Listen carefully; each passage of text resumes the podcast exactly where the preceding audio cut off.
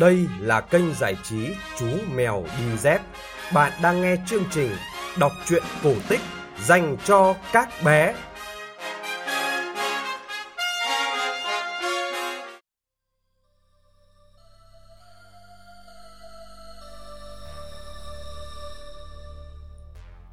Các bạn nhỏ thân mến, các bạn đang nghe chương trình kể chuyện cổ tích phát vào chín giờ tối hàng ngày trên kênh giải trí Chú Mèo Đi Dép.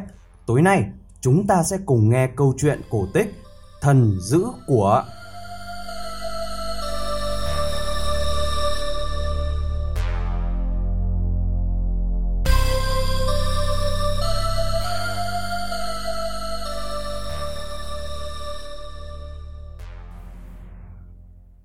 Ngày xưa, ở vùng Lai Triều thuộc trấn Sơn Nam, có một người lái buôn nước lạ sang ta sinh cơ lập nghiệp.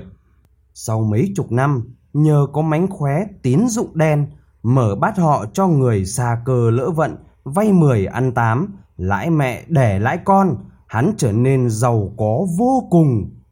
Trong nhà hắn, vàng bạc châu báu kể có ức vạn, những tay vương hầu, cơ hồ không có ai ăn được hắn. Khi trong tay đã có tiền dòng bạc chảy, hắn nghĩ đến chuyện chuyển của về nước để cho con cháu hắn ở bên đó được hưởng. Nhưng ngặt một nỗi, hồi ấy triều đình ta có lệnh cấm rất nghiêm, không cho khách buôn nước ngoài đưa vàng bạc ra khỏi bờ cõi. Đã có nhiều người lén lút đưa ra, nhưng không che được mắt nhà chức trách, nên của cải bị tịch thu, còn người thì bị đuổi ra khỏi nước. Vì thế, hắn mới nghĩ ra cách chôn giấu một số vàng bạc ở bên này, để rồi ngày sau, chờ khi có cơ hội tốt, con cháu hắn sẽ sang lấy về. Hắn chuẩn bị việc đó rất kỹ lưỡng. Lấy cớ thờ Phật, hắn xin phép làng sở tại dựng một ngôi chùa trên một cái đồi hoang ở gần nhà. Và trong khi đào móng làm chùa, hắn sẽ bí mật xây một cái hầm chôn của ăn sâu xuống dưới đất. Còn việc bảo đảm cho của khỏi mất, hắn sẽ tìm một người con gái chôn luôn bên cạnh vàng bạc để làm thần giữ của. Nếu không phải là người đọc đúng mật khẩu mà hắn ước hẹn với thần, thì đừng hòng đưa một ly của cải của hắn lên khỏi mặt đất. Thần sẽ đấm một phát chết luôn bất cứ một người lạ nào đến cửa hầm. Khi mưu tính đã kỹ lưỡng, hắn bèn để ý đi tìm một người con gái. Hồi ấy, ở trong vùng có một ông giám sinh, nhà nghèo kiết xác. Ông có một người con gái tuổi mới mười tám, chưa có chồng. Nghe tin, người khách buôn vội mang cau rượu đến hỏi cô gái về làm vợ lẽ. Tuy biết rằng hắn giàu có, con mình có thể được nơi nương tựa, nhưng ông giám sinh không chút bằng lòng, vì ông ghét cái thói cho vay nặng lãi của những bọn như hắn. Hắn cũng biết thế, bèn đặt lên mâm một trăm lạng vàng, nói là xin đưa làm sính lễ. Trông thấy những nén vàng sáng chói, ông giám sinh nghĩ đến mấy món nợ chưa cách gì trả được. Cuối cùng, ông đành nhận lời gả con cho hắn. Từ khi lấy vợ về, người khách buôn cho nàng ở một buồng riêng. Hắn rất chăm chút, rất ghen tuông, nhưng có một điều là chẳng bao giờ nằm chung giường với nàng. Cả đến cá, thịt, hành, tỏi, hắn cũng không cho nàng ăn, lấy cớ là phải ăn chay niệm Phật. Ba tháng một lần, hắn lại cho nàng một bộ sống áo mới. Cứ như thế sau hai năm, cô gái vẫn phòng không bóng chiếc. Một hôm, nàng cố xin phép chồng về thăm cha. Hắn chối mãi không được, bất đắc dĩ phải để cho đi, nhưng căn dặn phải kiêng khem và phải trở về ngay. Cha con lâu ngày gặp nhau, mừng mừng tủi tủi. Ông giám sinh tỉ tê hỏi: từ khi con ra đi, cha rất hối hận. Nếu nhà ta không tung đói, thì con đâu phải chịu cảnh lẽ mọn này. Thế thì thường ngày nó đối đãi với con ra làm sao? Vì sao về đã hai năm rồi mà vẫn chưa sinh nở gì cả? Nghe cha hỏi thế, cô gái khóc lóc kể hết sự tình. Ông giám sinh ngạc nhiên nói: thôi rồi, Chắc là nó chọn con làm thần giữ của, không nghi ngờ gì nữa.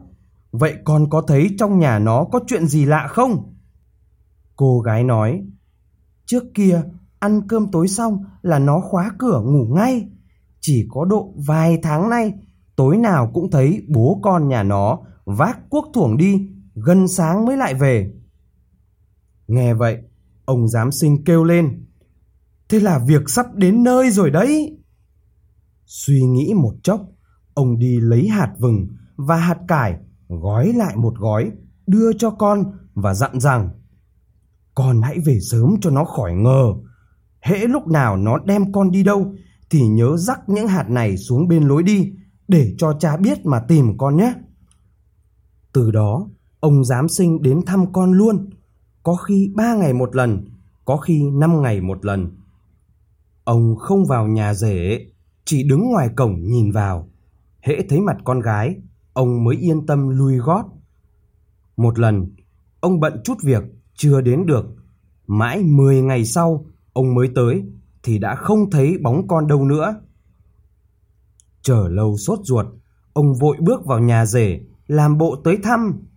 Người lái buôn thấy ông đến, lăng xăng tiếp đón, ra chừng thân mật lắm. Hắn cho ông biết là vợ mình còn bận lên kinh đô cất hàng chưa về. Ông giám sinh vẫn giữ vẻ mặt tự nhiên, nhận lời mời của con rể ngồi lại ăn cơm trưa. Thừa dịp đi tiểu, ông ra sau vườn, nhìn quanh nhìn quất. Quả nhiên, thấy hai bên lối đi dẫn ra đồng, vừng và cải đã mọc xanh lăn tăn như đánh dấu. Lập tức, ông đi một mạch đến dinh trấn Sơn Nam. Trước mặt quan trấn phủ, ông trình bày mọi việc xảy ra. Quan trấn phủ liền điểm lấy năm trăm quân sĩ, đi suốt đêm về vùng Lai Triều. Đến nơi, quan cho đòi người lái buôn nước lạ đến đối chất, thì hắn chối lấy chối để. Người ta theo chân ông giám sinh, lần theo con đường mà vừng và cải đã kín đáo mách hộ. Đi cách nhà người khách chừng nửa dặm thì đã thấy một cái am con vừa mới xây xong trên một cái đồi hoang. Ông giám sinh thưa, hẳn là chỗ này chứ không sai, xin quan cho đào lên để khám. Nhưng người con rể của ông nhất định không chịu. Hắn lấy cớ động vào mạch đất có quan hệ với vận mệnh nhà hắn, nên cố tình không cho lính đào. Liền đó, quan trấn phủ bắt hai bên làm tờ cam kết, nếu đào không thấy gì thì ông giám sinh phải bỏ tiền ra xây lại am và phải bồi thường thiệt hại cho con rể. Trái lại, nếu phát hiện tiền nong của cải gì thì người chủ cái am đó không được nhận. Giấy làm xong, người khách buôn không chịu ký, nhưng cũng nhất định không chịu thú nhận. Thấy thế, quan lại càng ngờ vực, liền hạ lệnh cho lính cứ đào ngay, sự chủ muốn hay không cũng mặc. Mới đào được một khoảng rộng bằng cái nong thì đã thấy hiện ra một bờ gạch xây chìm. Bờ gạch chạy dài chừng một gian nhà, sâu xuống ngập đầu người, trên xây theo lối cuốn bằng gạch bát tràng, rất kiên cố. Trong khi người khách buôn lăn ra khóc nức nở thì một toán lính đã tìm ra được cửa hầm. Lớp gạch vừa đổ xuống thì đã hiện ra ánh sáng le lói của hai ngọn đèn. Họ đi lần vào thì thấy cô gái ngồi bên cạnh đèn, trên một cái ghế dựa bằng đá, đầu gục xuống, hai chân dạng ra hai bên, mỗi chân đạp lên một cái nòng lớn. Ông giám sinh mếu máo ôm chầm lấy con, nhưng ông không sao nhấc con lên được, vì hai tay cô gái đã bị trói vào bành ghế, mà miệng thì bị gắn kín bằng nhựa. Nậy nhựa ra thì thấy trong có một củ nhân sâm chưa tan hết, ngực nàng vẫn còn đập thoi thóp. Người ta vội vực lên để cứu chữa, đồng thời đóng gông tên lái buôn gian ác giải đi. Khi toán lính soát mọi vật thì thấy hai cái nong mà cô gái đạp chân lên, mỗi nong có để mấy chữ: một nghìn cân vàng. Bên trái bên phải có hai dãy nong nhỏ, mỗi dãy mười cái, ngoài đều có chữ đề: năm trăm cân bạc. Mở ra điểm lại, đúng như số đã đề. Hai cây đèn cũng một bằng vàng, một bằng bạc. Nhờ được sự chăm sóc chu đáo nên cô gái dần dần tỉnh lại. Nghe kể chuyện, người ta mới biết là cô đã bị chôn sống được mười ngày. Quan trấn thủ chia số của cải đó ra làm ba. Cha con ông giám sinh được hưởng một phần, còn bao nhiêu tịch thu làm của công. Gã lái buôn gian ác cuối cùng bị đem ra pháp trường xử trảm.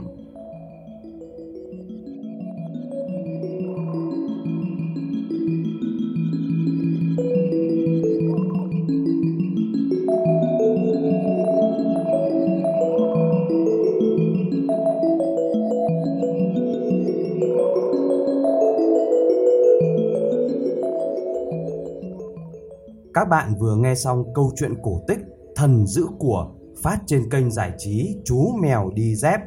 Các bạn nghĩ sao về câu chuyện này? Hãy để lại bình luận của mình nhé! Bố mẹ nhớ like và subscribe kênh để bé có thể cập nhật những câu chuyện cổ tích mới nhé!